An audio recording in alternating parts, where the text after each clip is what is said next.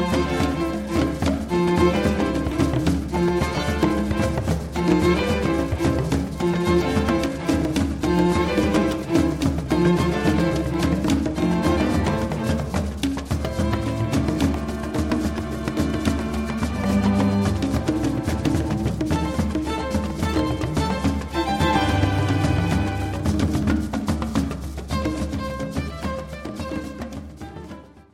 Hello and welcome to Behind the News. My name is Doug Henwood.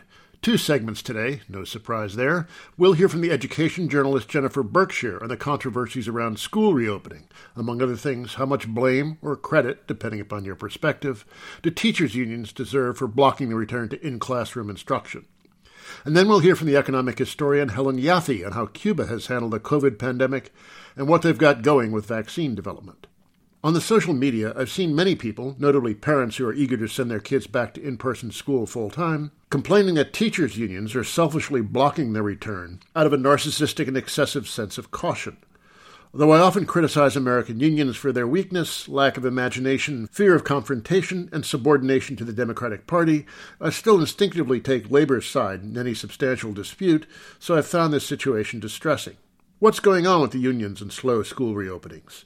Are they rationally protecting their members, as any union should do, or are they hindering the recovery of an essential public service? To answer those questions and to alert us to severe dangers to the entire enterprise of public education at the state level, here's education journalist Jennifer Berkshire. She was in the show in November to discuss her book, co written with Jack Schneider, A Wolf at the Schoolhouse Door The Dismantling of Public Education and the Future of School, published by the New Press. Berkshire and Schneider are also co hosts of the education podcast Have You Heard? Jennifer Berkshire. A lot of my friends who are otherwise sympathetic to unions have really turned on teachers, the teachers' unions, because of uh, they perceive um, them as the block to getting kids back to school. There's a certain bit of opacity about what the teachers are asking for, um, at least to here. We don't really know what's going on in New York and other places as well. So, what do they want, and are, are they wrong to uh, blame the teachers' union for being so recalcitrant? Well, I would say, first of all, just to advise people who are feeling that way to step off of Twitter for a little while, put down the latest Jonathan Chait take, and expand your perspective. It's really hard to make sense of what's happening without thinking through the way that we have, or rather have not responded to the pandemic it's hard to make sense of this without thinking about the political wars that are really swirling right now all over the country and finally the the fights that are happening within the Democratic Party. So so Doug, just tell me where which one of those do you want to start with? Your choice. I'll uh, I'll give it to you. Oh, you have free so, rein. let's start with the pandemic response because I think what you really need to focus on here is the fact that everywhere you look, the response or non response has been to sort of push the decision making down to the most local level, which, you know, that means schools. And so, what people are so mad about in so many different places is that the unions are really the largest organized force within that decision making process. So they see, you know, the people you're talking about see unions as a block to this very common sense decision to reopen the schools, just follow the science. So, one thing that really interested me is that people listening who are in places like New York or Chicago, they probably think that that that's representative that you know that unions are strong and they're militant and that you know they have these really loud voices. But vast swaths of the country look nothing like that. Unions are weak or non-existent. So i was very curious to see what do the school reopening fights look like in places where unions have a lot less power? So I interviewed people all over the country. I did a podcast about it. And the answer was that the, the exact same fights are playing out. It's just that the ire is directed at other entities. So if the union doesn't have the power to do anything, right? Like a lot of states, unions can't bargain collectively. There's no right to strike. Um, there's no sort of union consciousness. So all the ire is directed at the school board or it's just directed at the administrator. The virus doesn't really care whether teachers have collective bargaining. Schools still have to deal with the issue of what happens when people get sick. So, right now, everyone's really mad about the fact that New York City, for example, has what seems like this extreme rule where if there are two cases, you shut the school down right? Which is about to change, by the way. Right, exactly. So, but that's held up as an example of unions having too much say over this process. But if you look around the country, like this is happening everywhere in the sense that people who run schools and run school districts are having to make up safety protocols in real time. It's a crazy situation. And so I think that the ire that's directed at unions is actually really kind of misplaced, that it exaggerates the influence that unions have had over this process and frankly takes the blame off of the state and federal leaders who should have exerted a lot more influence.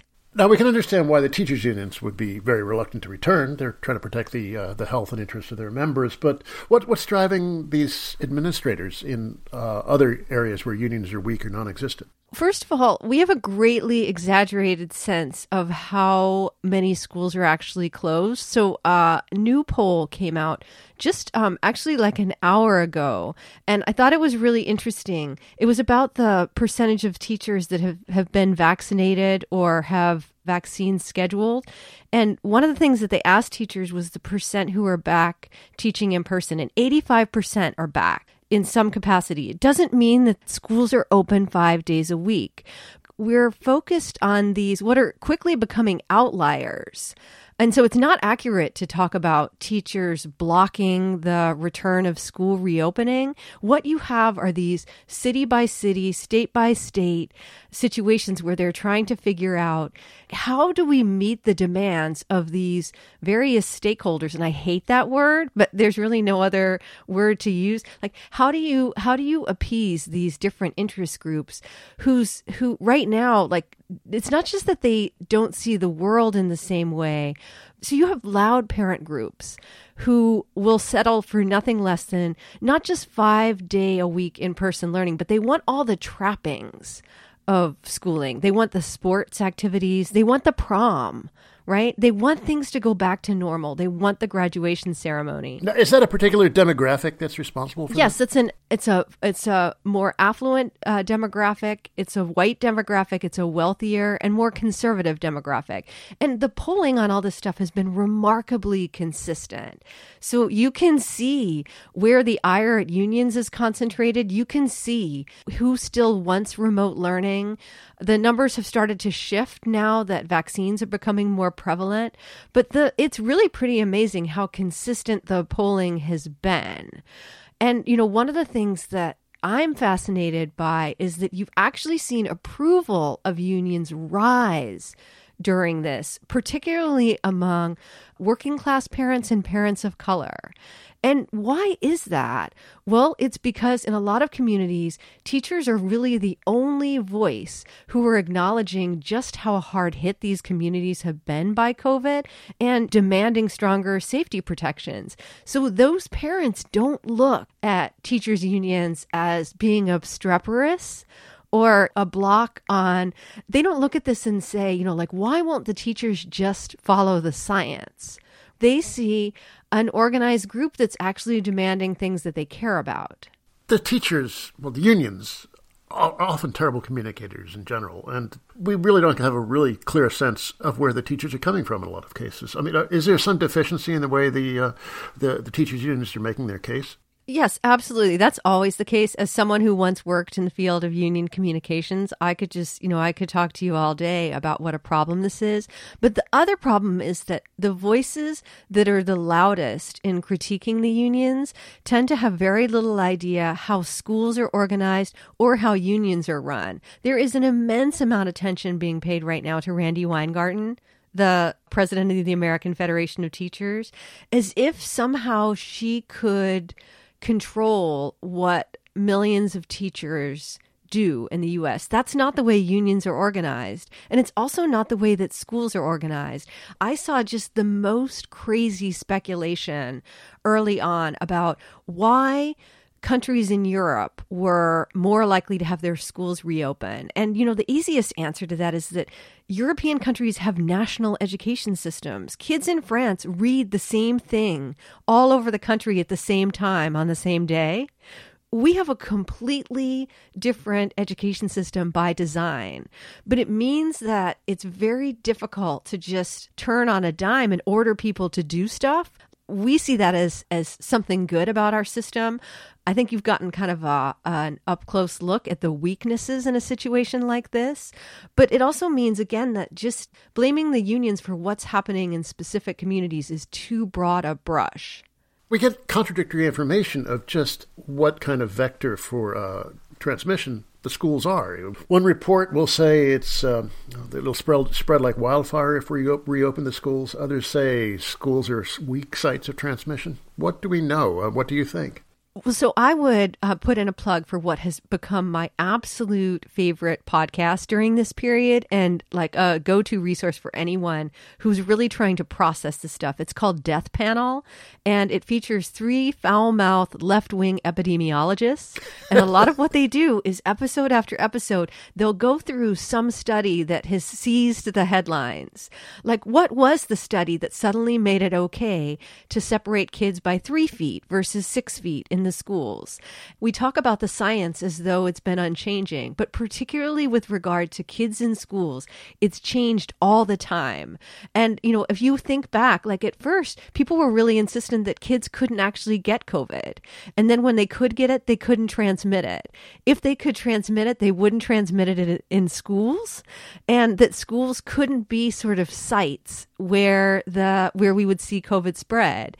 The problem that we have is not just that we have studies pointing to different things, it's that we're not doing anything else to reduce community transmission. So, like in Massachusetts, where I am, elementary schools went back full in person as of yesterday, five days a week. Now, kids are separated by three feet. Everything else in the state is now reopened. Casinos can be open 24 hours, rock climbing gym, laser tags, dining rooms, you name it. Everything is open. As a result, our numbers are spiking, and we have this crazy situation with variants in Massachusetts, where the science has changed again now because in part of the what's happened with the vaccine demographics is that kids turn out to be more susceptible to the variants. And so we're opening schools in live time while the science keeps changing. So if you're saying, you know, why won't they just follow the science? I think you have to acknowledge that that keeps changing in part because that's how science works. I'm speaking with the education journalist Jennifer Berkshire. We just sent our kid back. Uh, today's Tuesday when we're recording this. We just sent him back uh, to his first in person school in over a year. Should we be worried? I teach in person. I teach one day a week, and it's kind of amazing because I, I teach at Boston College, and they've sunk an unbelievable amount of money into keeping the school open. You know, they test people constantly. I think I've been tested four times already. So the problem is that that on the one hand, I think schools you don't need to worry because schools have gotten good at enforcing safety protocols. The problem is that it takes all the joy out of being in school. So I'll be interested to hear what your son thinks because I know, like, for my students who are in their senior year of college, it's a grind that being in class in a mask, like all the things they love about college are, are gone.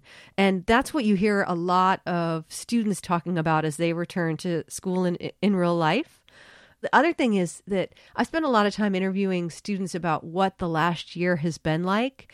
And I was amazed at how many of them could point to something that they liked about remote learning, even as they acknowledged just how horrible it was. Yeah, our kid has had a miserable time of it. He's not super academic, and losing the social side of school has been really hard on him. Uh, and uh, we're hoping that even just two days a week, assuming it lasts, uh, will uh, improve his outlook on life somewhat fingers crossed. And one of the really important things that's come out of all of this is just this, you know, like wide acknowledgement that schools do so much more than just raise math and English test scores. And that sort of brings us to another one of these sort of big picture tensions that's swirling all around us. And that is, you know, you and I were talking beforehand about where how we're actually very encouraged by a lot of the Biden domestic policy agenda. You know, especially the stuff they've been rolling around, out around child poverty is really encouraging. Who would have thought that you could just give money to families and your goal would be to make them less poor? Um, but the the challenge that all this raises is that they really have no vision for what schools should do. That they're left with the kind of dregs of the Obama vision. Um, so the first thing that you heard them, the first goal that they rolled out, other than reopening schools and getting teachers vaccinated, was standardized testing. So I don't know, like, is your son going to have to be tested? Not anytime soon so the, this is really the big, you know, that standardized testing was the very centerpiece of the Obama education reform agenda.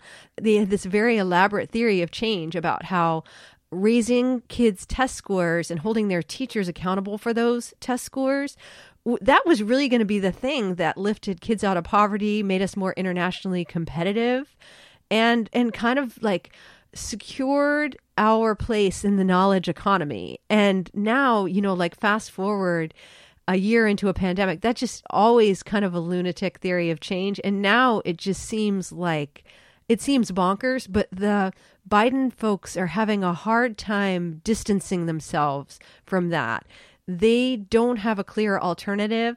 And a lot of the loudest reopening voices are also coming very much from within that part of the Democratic coalition that they need the focus to return to what happens inside of schools as opposed to the kind of like the more left part of the Biden coalition. They're focused on making people less poor by strengthening bargaining rights, for example. Speaking of Biden, what does it mean now that uh, Betsy DeVos is off the scene? So it's great that she's off the scene, but she's not off the scene at all at the state level. And this is like one of the things that drives me absolutely crazy is that there's so much focus on what happens federally, but it's at the state level where all this crazy stuff is really playing out. People are paying attention to things like voting suppression, but the top agenda item in state after state where Republicans made big gains in 2020 is what they call education reform. And what they're doing basically is using the pandemic as uh, an excuse to roll out like these incredibly ambitious it's not even accurate to call them private school voucher programs. They want to shift to a pro, to an approach where you just give the money to the parents some portion of the the what the state spends on education. Give that to the parents and let them spend it on whatever they want um, and so, like, this is happening in West Virginia. New Hampshire is on the cusp of enacting a program like this. Really radical stuff. And my concern is that this, in combination with the kind of culture war fixation on public education that Republicans all across the country are railing about the 1619 project or you know schools turning kids into into trans youth the goal is to really undermine the case for public funding of schools and to make K 12 more like higher ed, where you decide how much you want to pay for it. And then, you know, probably we'll have like a robust loan market that springs up to help you pay for that. It's really ominous. And I wish people would just pay more attention to what's happening at the state level. I know it's, you know, it's, it's not as exciting as hanging out on Twitter and, and following the Medicare for all debate, but it, this is where the action is. Education is a, almost entirely state and local affair in the United States, right? Absolutely. And it's the biggest ticket item in every state. And so, for example, I'm working on this project about the Free State in New Hampshire. And that's where, you know, the libertarians moved to New Hampshire in the effort to turn it into a libertarian utopia. Like if your goal is to is to drastically shrink public expenditures, you have to start with public education so yeah like it's it's pretty amazing to me that what seems like such an extreme view and a set of policies that would be really unappealing with Republican constituents have made their way into what's basically mainstream Republican policy. The teachers' unions, it seems to me, maybe it's just coverage or maybe it's a failure of communication, but they've done a fairly poor job at linking the safety of teachers to the safety of the whole project and you know, the general public interest. This is something that unions often have trouble doing. Is uh, they look rather parochial and self-interested and not very much concerned with the broader interest of the public. Um, is is there more going on than meets the eye there?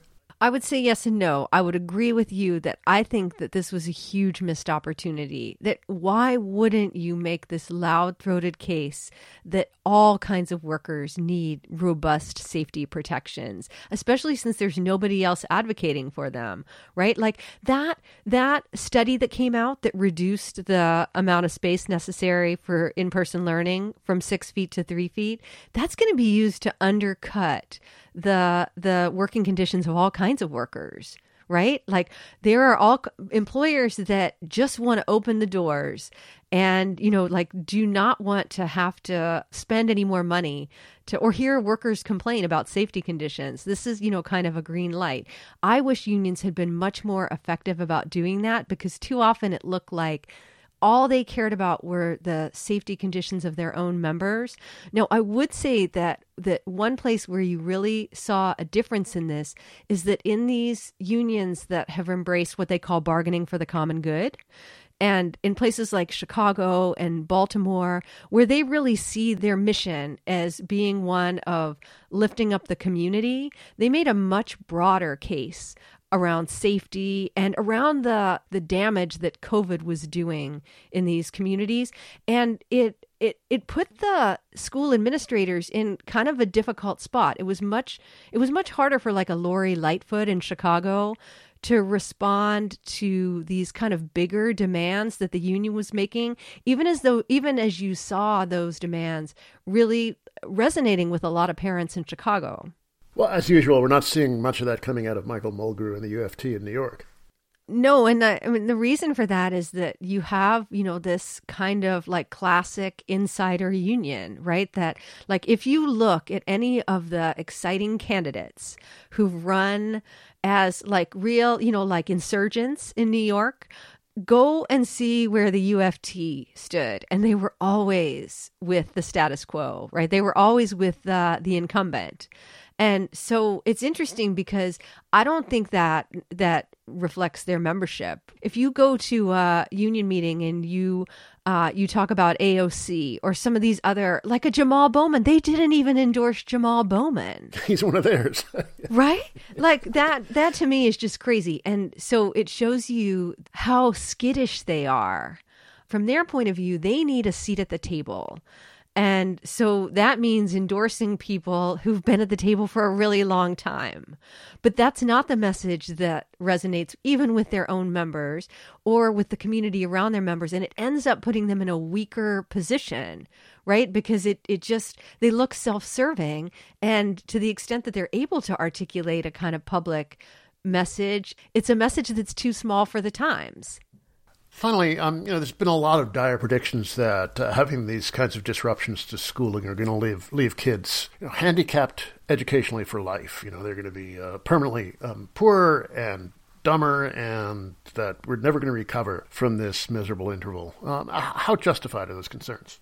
that kind of stuff just drives me crazy. Um, because if you take the time to actually talk to kids who've been through this, even if they thought remote learning was the worst thing in the world, the fact that they had to navigate this pandemic required them to do all kinds of things and learn all kinds of things that we, you know, we wouldn't have even been able to conjure up a year ago. I also worry that it puts us in this kind of moral panic territory if you're writing off an entire generation of kids as hopelessly damaged, and we know who those kids are, right?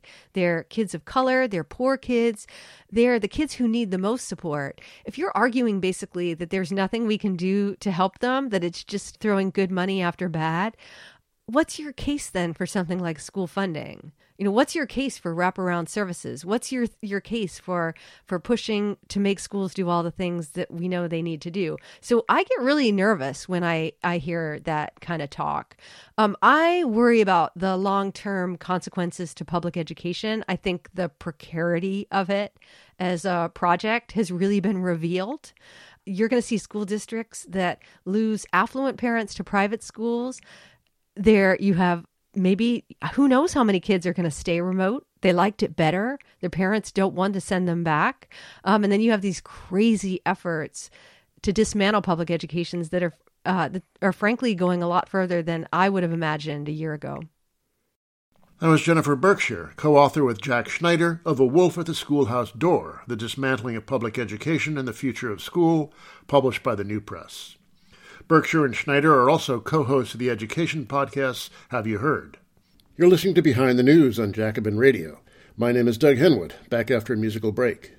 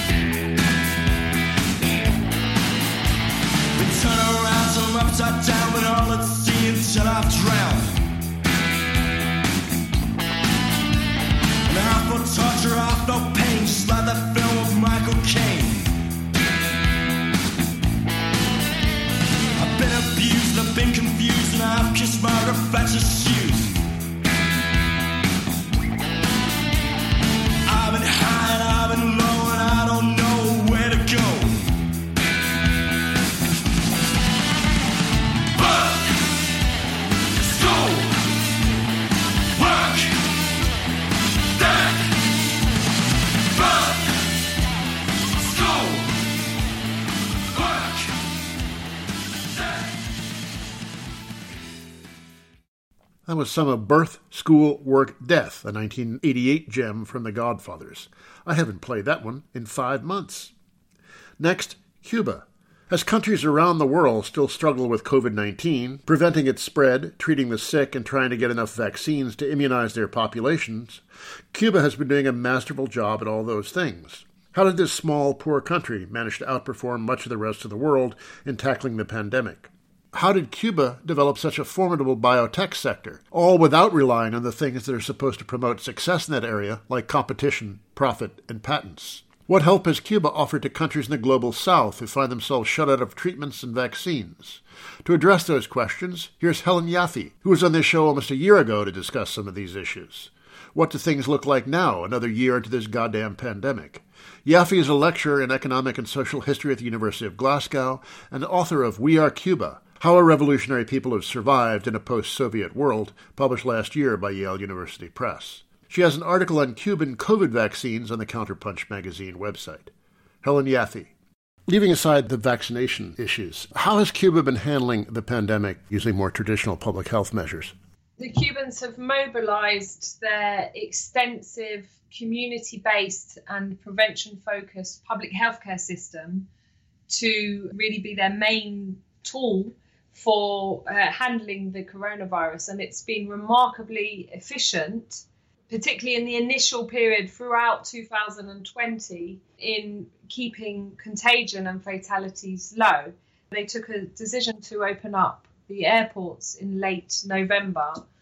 And there were a lot of Cubans who were resident outside of the island, and they were, for obvious reasons, desperate to get back to the island to see their families, particularly over the festive season.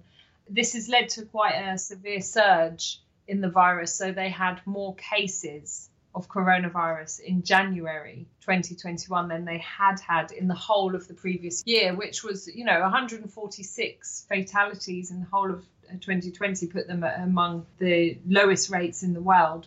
They have faced a surge like most countries from the end of last year and the beginning of this year. But what's interesting is that their death rate is extremely low. So once people contract coronavirus, it's a far smaller proportion of those patients that actually die. So that has helped to keep their numbers down as well. Cuba has more doctors per person than anywhere in the world. And when the coronavirus first started, when they had their first cases on the island, they did, as most countries did, close their universities, and 28,000 medical students went to work alongside the family doctors, which are located literally in every community, in every neighborhood. There's a family doctor where either the doctor and their family or the nurse and their family family live at the clinic and attention is available 24 hours a day and they know their patients they categorize their patients according to their health status that means they, they were very quick to be able to identify who were the patients in their area that would be susceptible to this coronavirus, which affected lungs and respiratory, created respiratory problems. So those 28,000 medical students went to work with the family doctors and nurses, and in pairs they went um, door to door. They went to you know most of the homes in Cuba on a daily basis, tracking down this disease. So trying to get ahead of it. Whenever anyone was suspected of having the virus, they were removed from community circulation, which is the best way to deal with it at that level. They were taken to an isolation centre, kept under vigilance, and then if they developed the coronavirus, that they were tested, then they would be taken to a hospital. And then subsequently keeping fatalities down through really extensive public health care attention, but also using a whole portfolio of homemade and mostly biotech products that they've developed in Cuba, which has uh, seems to be reducing fatality quite significantly. I think a lot of Americans hear uh, the story of the, the isolation, um, but also uh, the scrutiny involved, and they think it's all very big brotherish and, you know, concentration camp kinds of metaphors pop up. And I recall that during the AIDS era, too. Uh, Cuba's uh, approach was seen as very deeply authoritarian and interfere with um, civil liberties. What, what, what do you say to that kind of critique? Well, I think that that neoliberal libertarian approach to the concept of health has been really challenged during this global pandemic. I think the prevailing slogan now seems to be no one's safe until we're all safe. Even in Britain, which first responded to the pandemic by default to its neoliberal positions. Uh, you know, it, it, rushed to keep uh, the economy or to open back up the economy as soon as possible. It failed to provide adequate resources for frontline workers, for those in um, public healthcare institutions and social care in the old people's homes. I'm in Scotland. One third of the fatalities from COVID 19 in Scotland are from old people in old people's homes because they just simply wouldn't take the measures that were necessary. But now, even in Britain, the government has introduced compulsory quarantining for people entering the country. The difference with Cuba is that people have to pay for their own quarantine. So they're expected to go for 10 days and to pay £2,000 to quarantine for 10 days in Britain the issue has been exposed. Public health is a social question, and um, it is totally inadequate to try and fit this within a, a neoliberal libertarian framework of individual rights because actually, you know, I think people are now aware of how community transmission works. You don't need to know the people you're infecting, but you could change their life that is a critique. But the countries that have dealt with the pandemic most effectively have approached this as a social problem requiring state mobilization, the mobilization of all healthcare authorities, public authorities to save lives. And it can be critiqued on the basis of individual liberty, but you know, when people are struggling to breathe in an ICU unit and they're being kept alive by uh, public health professionals, then perhaps um, their whole perception on, on rights and responsibilities will be adjusted.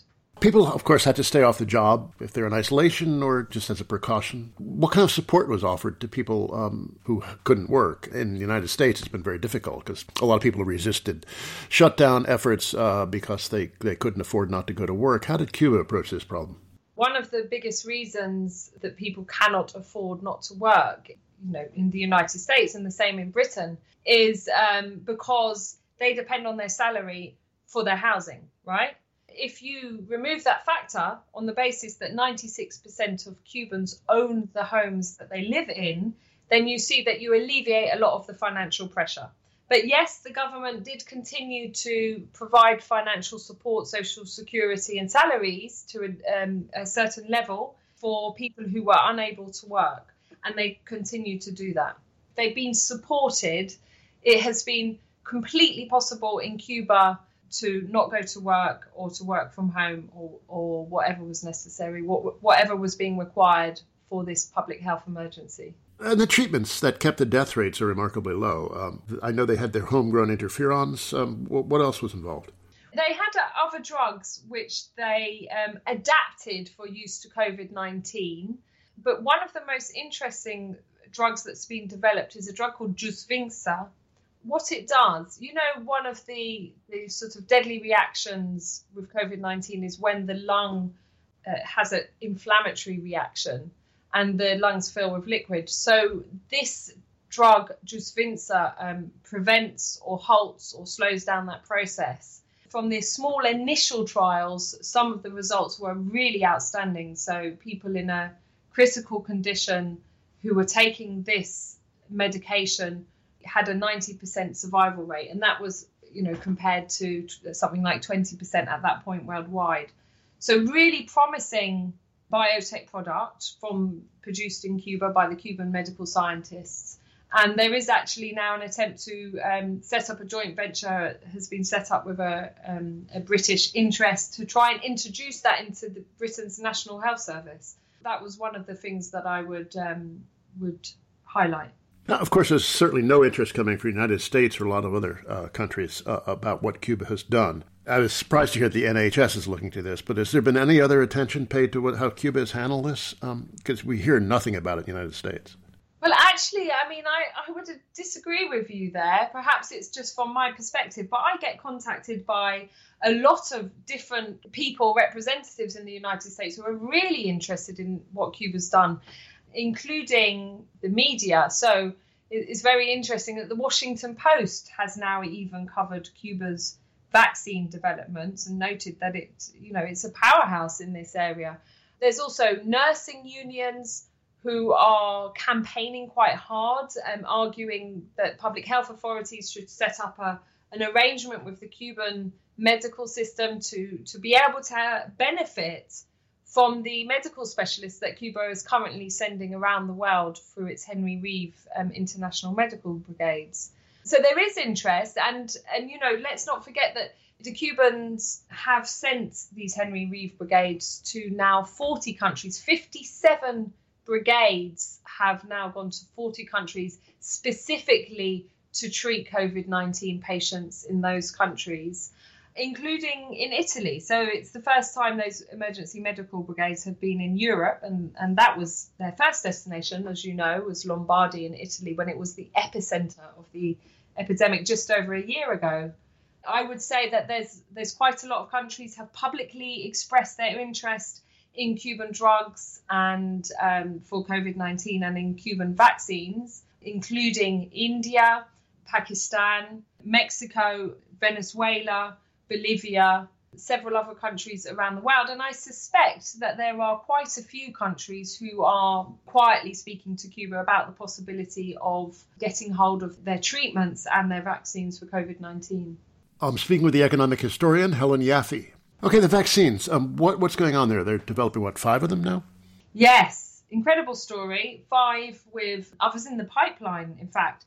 They are working on two different platforms for developing their drugs. One of the platforms is being led by the Finlay Institute, which developed the world's first meningitis B vaccine in 1988. So, you know, decades of experience in groundbreaking vaccine discovery and innovation. And the other is being developed by the Center for Genetic Engineering and Biotechnology, who also has a, quite an astonishing a record of groundbreaking innovative treatments. All of the Cuban vaccines are protein vaccines. That's um, one of the five different methods of vaccine that, that are being used. Um, the Finlay vaccines, the Soberana vaccine 2, is the world's, at, at this stage, the world's only conjugate vaccine. So it's mixed with another substance the world at the moment has 23 different vaccines that are in phase three trials. So all of the, the vaccines that are being rolled out at the moment that people are receiving in their vaccinations are still formally at the phase three level because there's a lot of un- unanswered questions, um, not necessarily about efficacy or safety, but more long term. So, you know, does do these vaccines stop you being able to pass on the virus to others? How long will they last? Will the immunity be six months or five years? Those questions can't be answered at this stage. Um, so, of those 23 vaccines globally at that stage, two of them are Cuban. They have just finished the first round of clinical trials in Cuba. and they will be um, moving on to do what's called interventional studies, and these will involve 150,000 medical professionals in Havana and then 150,000 uh, more down in Oriente, in Santiago and, and Guantanamo. And then gradually they'll be rolling them out to more people in Havana. So by the end of May, 1.7 million people in Havana, in addition to those numbers involved in the clinical trials, will have received the vaccine. By the end of August, they expect 6 million people in Cuba, that's more than 50% of the population, around 60% of the population to be vaccinated. And by the end of the year, the entire population of Cuba should be vaccinated. So Cuba will be among the first countries in the world to have achieved that important milestone. A lot of uh, poorer countries in the South uh, are having trouble getting these vaccines. Uh, obviously, Pfizer and Moderna and the, the, likes of those companies would like to make big money off these things. Uh, how is Cuba approaching um, aiding its comrades around the world? So the Cubans have described this as being a vaccine for themselves and for the global South. They have set out, they've made clear that they're, um, they are going to vaccinate the entire population, but they are capable of industrial levels of production of these vaccines. So just taking one of those vaccines, the Soberana 2, they have said that they can produce 100 million doses this year by the end of the year. So if you think about the Cuban population is um, 11.2, then you take away children because they're developing a different vaccine that would be appropriate for children. And then you think that they are going to give free doses for each. So, in other words, they have tens of millions of doses of Soberana 2, which will be produced by the end of the year, and those will be for export overseas. Now, they already have 100,000 Iranians who are participating in the phase three trials, plus 60,000 Venezuelans. Um, and then the surplus, what they have to export, will will go overseas. Now, I've asked the Cubans about because everyone's very interested to know, you know, about the sort of commercial deals and how much will they make and all the rest of it. And um, at this point, they're saying clearly they haven't finished and signed off on phase three trials, so they can't talk about commercial deals. But when they do, it's very likely that they will approach those on the same basis that they approach the export of medical services overseas. And that is on the basis of the recipient country's ability to pay. So poorer countries are likely to not be charged to receive the vaccine, while wealthier countries will be asked to pay slightly over cost, and that money will help to subsidize the exports to the poorer countries. And, and also, they, of course, need to reinvest in the production process and the biotech sector in Cuba. Just want to pause for a moment and appreciate the fact this is still a poor country, and they could have made a lot of money selling these vaccines, and they choose not to. This is, I presume, out of revolutionary principle. Well, yeah, I mean, it's been a guiding principle of development in, in Cuba. I mean, they have a concept of the lack of global health and, and global poverty being the results of unequal global structures, um, as they would see it, you know, with the world dominated by imperialist powers that exploit the developing countries. And they have fought against that. They see Cuba's struggle for national independence as a struggle which is a global struggle against imperialism and for the developing world, for um, more fair distribution of wealth globally and of course for the right of nations to self-determination. So for that reason you know as i've argued historically cuba has been as prepared to send soldiers overseas for example to fight for independence from angola from the apartheid south african army when it invaded in the 1970s and then 80s as it has to send medical professionals who are there to serve the um, most abandoned communities, the, the most underserved communities in the world, and to provide medicine that is free at the point of delivery as part of, as you say, a mission of solidarity with the global south. This is a country, a small country, a poor country that has been under embargo from the United States uh, for what, 60 some years. How did they manage to develop this impressive medical industry, medical structure? And what role did it play in development? Was it uh, a conscious uh, strategy to promote uh, economic and social development? The first key to understanding Cuba's ability to develop its biopharma sector is um, education, mass education, huge investments in education to make education accessible and free to everyone in Cuba. And that is necessary to um, create the kind of critical mass of science graduates that are needed to be able to, you know, advance into biotechnology and to set up the medical science sector. So, education and public health being developed, receiving huge investments under the revolutionary government of 1959 in parallel. And then um, they actually began to develop the biotech sector as a conscious development strategy in the very early 1980s. Cuba was one of the first countries to set up an institution to develop this sector. It was the first time in Cuba's economic history that it had been at the vanguard of a developing global sector. Only five years after the world's first biotech firm was set up in the United States, and the Cubans had set up an institute called the Biological Front. So, uh, yes, it was very much part of a, a conscious st- strategy. It was very much a project that was promoted by Fidel Castro, who had a vision about the importance of, since the beginning of the revolution, had a vision about the importance of science and technology for social development, not for private interest, profit, and speculation. So the biotech sector um, is consistent with all of those characteristics. It's set up by state funds, is controlled 100% ownership by the state. They have dozens of institutions which do not compete in terms of resources or finances, only in terms of the race for innovation and, and so on. It's directed towards serving public health needs. There's a great fluid communication and integration between the public health sector, the biotech sector, uh, the universities and research institutes.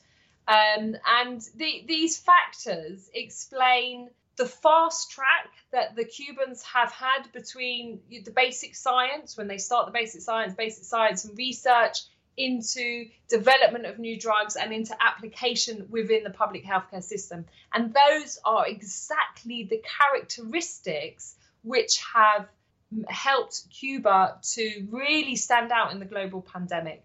It identified a global health need, that was the coronavirus. It um, had different institutions collaborating, sharing resources. Both of these um, different platforms that they're using are actually the result of collaborations between different resources. There's no uh, speculators involved, there's no private interest, there's no attempt to make profit internally within Cuba through the development of these drugs. And that is such a different model from what we see in the United States, where the biotech sector first developed and which really set the model for the rest of the world. I mean, the first biotech firm was set up by a venture capitalist with a biochemist. And, um, you know, for many years, and even now, there are many biotech companies that produce nothing. They produce no products for the medical system, they produce no drugs for people's healthcare, and yet they make money. And they do this by using financial mechanisms like IPOs um, and so on through the stock exchange, through the NASDAQ, through high risk investments. And essentially, the that is the the main purpose of those companies. In Cuba, it's the opposite, and they've said that very clearly in relation to the COVID nineteen pandemic. They have their biotech sector to meet public health needs. If in the process through exports they can make some revenues, they can plow back into their system, then that's great. But that's a secondary consideration. So this is a living refutation of the capitalist doctrine that you need uh, intellectual property protections, competition, and profit to make things happen. Um, you know, it's a living ref- refutation of that state-dominated system cannot innovate. Yeah, it's it's um, taken the the prevailing um, dogma, I'd say, and turned and the Cubans have turned it on their head. And I think that is the reason that it's coming to attention now. Yes, it is producing very concrete results uh, that meet emergency needs right now, but it's also an alternative model which challenges this neoliberal dogma that the only way to achieve efficiency is through self interest, through the market, and so on. And I think that this pandemic has brought into question what the very meaning of efficiency is, because Boris Johnson, the Prime Minister of Britain, was reported to have been boasting the other day about how capitalism and greed were behind the um, British success with the vaccines and in terms of COVID 19. And, you know, actually, it's dishonest because the situation is the same in the United States, but the AstraZeneca Oxford vaccine was developed with tens of millions of public money you know that was ploughed into it but the profits are privatized. And the same is um, the case in the united states. The national institutes of health receive hundreds of millions of dollars every year of public money to fund research the gains of which the financial gains of which go into private pockets it's the privatization of social wealth, uh, and that's the process. And and um, the Cubans demonstrate that actually it can be more efficient in if your objective is meeting a public health need at this point, an urgent global health need, which has the global economy at uh, some sort of a standstill and means that you know people are struggling to make a living. That was Helen Yaffe, lecturer in economic and social history at the University of Glasgow and author of We Are Cuba How a Revolutionary People Have Survived in a Post Soviet World, published last year by Yale University Press. You can find her article on Cuban COVID vaccines on the Counterpunch website. To check my assertion that we in the U.S. have heard little about Cuba's skillful handling of the COVID crisis, I did a search for Cuba COVID on the New York Times website. The top hit, sorted by relevance, was your NBA coronavirus questions answered. There was a February 17th story about Cuba's vaccine development that led with bad news. Amid bread shortages, Cuba gets one step closer to a scientific milestone. Next, another NBA story, whatever the relevance of that might be. The Washington Post did do a story in late March that led with the possibility of the country becoming a vaccine powerhouse, but quickly pivoted to poverty, low salaries, and repression, and speculated that a successful rollout could be a propaganda coup. In other words, some news reporting, but wrapped in several layers of bourgeois ideology. I'm glad to hear the British National Health Service is interested in Cuba's work, if only the U.S. weren't so hidebound and insular. That's it from me, Doug Henwood. Let's go out with this some of Hard Drive from the new album An Overview on Phenomenal Nature by Cassandra Jenkins. Till next week, bye. I ran into Perry at Lola's place. Her gemstone eyes caught my gaze. She said, Oh dear, I can see you've had a rough few months. But this year, it's gonna be a good one. I'll count to three and tap your shoulder. We're gonna put your heart back together. So, all those little pieces they took from you, they're coming back now. They'll miss them too. So, close your eyes. I'll count to three. Take a deep breath. Count with me.